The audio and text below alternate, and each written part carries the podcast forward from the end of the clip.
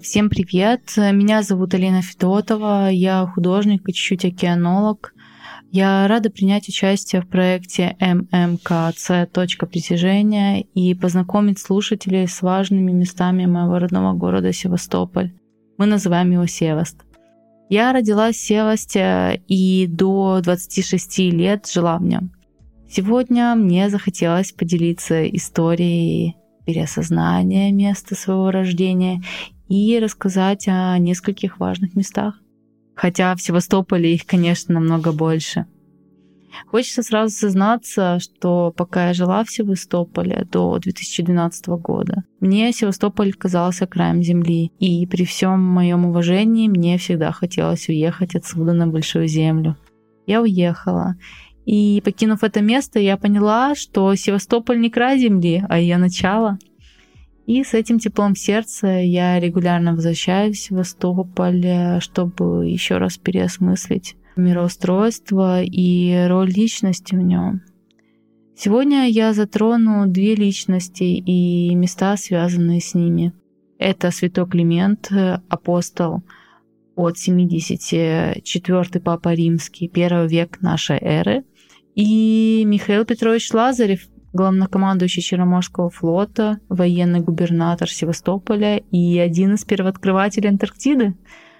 Он действовал на территории Севастополя в XIX веке. Начну с Климента и Свято-Климентовского мужского монастыря, или еще его называют Инкерманский пещерный монастырь. Он расположен в устье реки Черная. Черная речка много-много тысяч лет назад образовала Севастопольскую бухту, которая с древних времен привлекает своим удобством мореплавателей. Мои родители живут в Инкермане, и я жила здесь. Мы с детства ходили в храм при монастыре, еще с тех времен, когда в нем почти не было монахов. Ну, какой-то храм, пещере, какие-то каменоломни, котлованы, ну и что. Большой процесс переосмысления начался, когда мы приехали учиться в католическую Польшу и начали много путешествовать по Европе, в частности, по Италии. Меня захватили своей визуальной роскошью Рима, Равенна. И какой-то там был, вечно смотрел с красивейших мозаик Климент. Ну, Климент и Климент, мученик, утопили его бедного, жалко, конечно.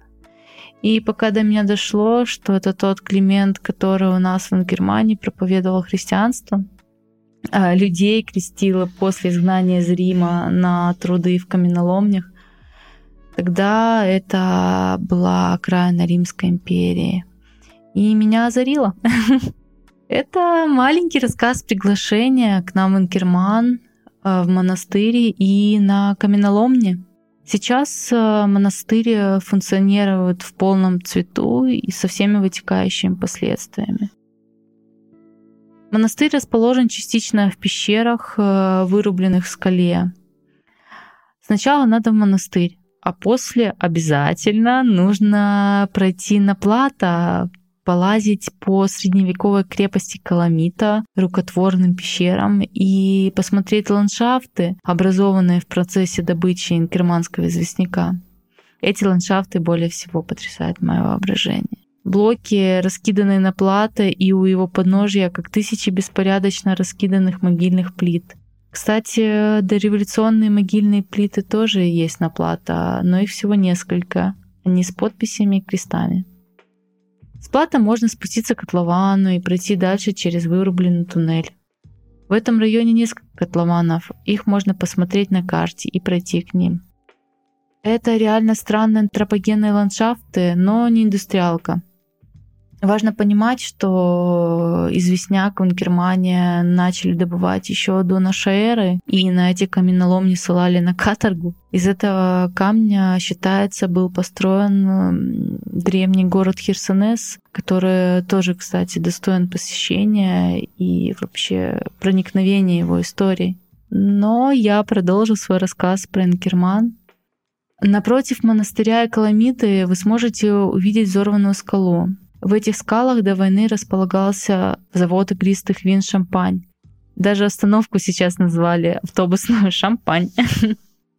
Во время фашистской оккупации там располагался госпиталь и завод по изготовлению боеприпасов. Все разрешилось по крымской классике. Фашисты перекрыли доступ к воде. Какое-то время народ держался на шампанском, но уже под конец обороны было принято решение о самоуничтожении. Поэтому, видя эти неприродно сдвинутые блоки скал, понимаете, что где-то внутри была жизнь. Сейчас на одной из скалок установлен крест. Кстати, рядом с Шампань-балка, в которой происходило Инкерманское сражение во время Крымской войны, и о котором очень помнят французы. И примерно там же, возле переезда, можно увидеть рукотворные пещеры. Там, кажется, был женский монастырь. Вторая личность и точка притяжения — это адмирал Лазарев и Центральный холм, и, в частности, Владимирский собор, усыпальница адмиралов, для устройства которого очень много сделал, собственно, Лазарев, и его тело первым легло в усыпальницу. С Лазаревым у меня тоже была суперсмешная история, так же, как и с Климентом. Я не знала или не понимала масштаба его личности.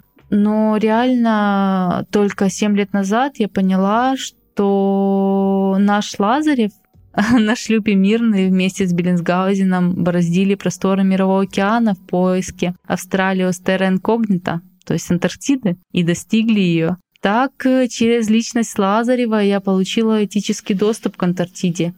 Появилась внутри устойчивая связь между Севастополем и Антарктикой, и я поняла, что мне надо туда, и я могу туда добраться. Я начала осознанно заниматься гидрологией окраинных морей Антарктиды. И в феврале 2020 года, в год, когда Россия праздновала 200-летие открытия Антарктиды, собственно, в рамках той экспедиции, организованной Блинсгаузеном и Лазаревым. И я тоже увидела Антарктиду. Кстати, одно из антарктических морей — море Лазарева. Обращаю внимание, что в Владимирском соборе есть верхний и нижний храм, усыпальница в нижнем. Рядом с Владимирским собором в деревьях обязательно нужно найти башню Ветров, редкого старожила Севастополя.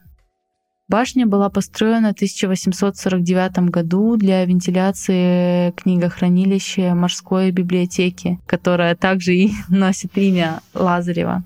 Башня напоминает древнегреческую башню Ветров в Афинах, сооруженную из мрамора в I веке до нашей эры. На каждой из 8 сторон башни находится аллегорическое изображение ветра, соответствующее направление, в виде крылатой мифологической фигуры с атрибутами. Она, одна из немногих зданий, не была разрушена во времена Первой обороны Севастополя, когда Севастополь разрушали, подстригали фактически под ноль. Рядом с Владимирским собором и башней Ветров большой сосед Ленин. Красивейший вид на выход из бухты, первая гимназия имени Пушкина. Очень рядом главный штаб флота и уютный, совсем недавно отреставрированный сквер с одним из первых памятников Севастополя, памятник Казарскому, на котором написано «Потомству в пример».